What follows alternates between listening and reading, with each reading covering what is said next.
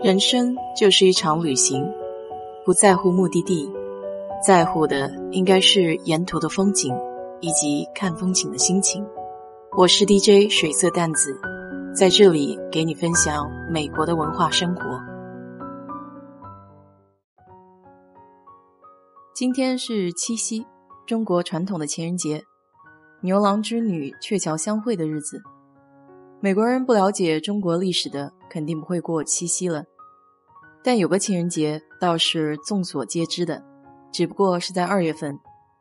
每次我和我爸讨论这个节日的时候，他都会给我灌输一套属于他自己的别样理论。他是坚决不过情人节的，因为老婆不是情人，他没有情人。乍一看还有那么点道理，再往细想，就是一个没有浪漫细胞的直男思维。不过，既然我妈不计较这事儿，其实也就无所谓了。反正父母那辈也很少见到像现在那些年轻人那般讲究仪式感的。不过，美国人在这方面还算比较在意。情人节对他们来说，不仅是情侣、夫妻，更是家庭和朋友之间的一个节日。在美国，情人节是学校的一个重要日子，从小学开始。孩子们就会一起过情人节。说是情人节，其实更像是友谊日。家长们会提前给班里每个孩子都准备好小礼物，可以是装满糖果的小礼盒，或是一件小玩具，但必须要有的就是贺卡。小朋友得在卡片上写上祝福的话语。节日当天，孩子们会兴奋地交换情人卡和礼物。除了同学之间可以表达友谊，学生也可以向老师表达喜爱之情。有的送老师卡片，有的送老师可爱讨喜的小礼物。这一天，学校老师也会根据“爱”这个主题，让大家分享自己的体会和故事。连教室内部都会装饰的温馨而充满爱的氛围。成年人之间也是可以彼此祝福情人节快乐的。而不仅仅是情侣或夫妻，可以给家人祝福。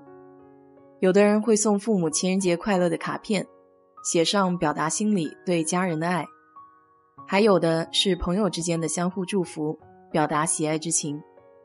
情人节这天，表达爱的定义在美国更加的宽泛，不只是爱情。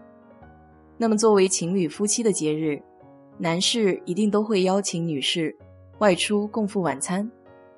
算是比较正式的二人约会。如果是已婚有孩子的，就会雇一个保姆临时看管一下小朋友。那天的必备是玫瑰花、巧克力，还有精心准备的礼物。当然，这一天也是表白求婚的最好时机了。虽然玫瑰花的价格在这一天都会飙升好几倍，但年轻的情侣们还是乐此不疲的。这一天的晚宴通常也都比较紧俏，好一点氛围的餐馆从几周前甚至一月份就开始接受提前预订了。在这一点上，国内商家的推销力度可要比美国本地大不少，几乎堪比春节、中秋。那一天，大多数男士通常都会找各种理由早早下班，为浪漫而精心布置。如果白天无暇安排好的男士，在下班后，通常会比较狼狈，为买花而东奔西走。即便如此，有时还是两手空空。有意思的是，“情人节快乐”这句祝福语，并不是只能对情人说。这天上班，哪怕是同事之间，男生也可以对女生说这句祝福的话。它并没有特殊的含义，更像是一句平常的打招呼形式。在我看来，对这个关于爱情的情人节最有感触的是，婚姻并没有磨灭两个人之间表达爱意的需求。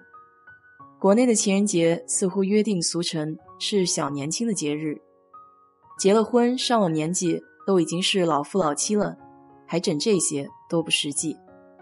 就算偶尔心血来潮的丈夫若是买了花回家，妻子还会嫌丈夫浪费钱。我想，不少女生可能是口是心非吧，心里是欢喜的，可又怕浪费。从这点上来看，中国的老一辈表达爱意会更加含蓄和内敛。而美国人则不论年龄，都对表达爱更加的大胆和直接。这也是东西方文化上的一种差异。就好像《卧虎藏龙》中李慕白对秀莲的感情，从始至终也都是通过细致关怀的行为，而不善用言语和肢体去表达。不知道你有没有听说过爱的五种语言？刚才聊的大体上是中美文化上的区别，但即便都是美国人或中国人，也有更细的划分。每个人对表达爱意也有不同的接受方式。而爱的五种语言就是一个小测试，可以识别什么样的表达爱意方式对自己更加有效。建议有兴趣的朋友可以去看一看。好了，今天就聊到这里。如果你对这期节目感兴趣的话，欢迎在我的评论区留言，谢谢。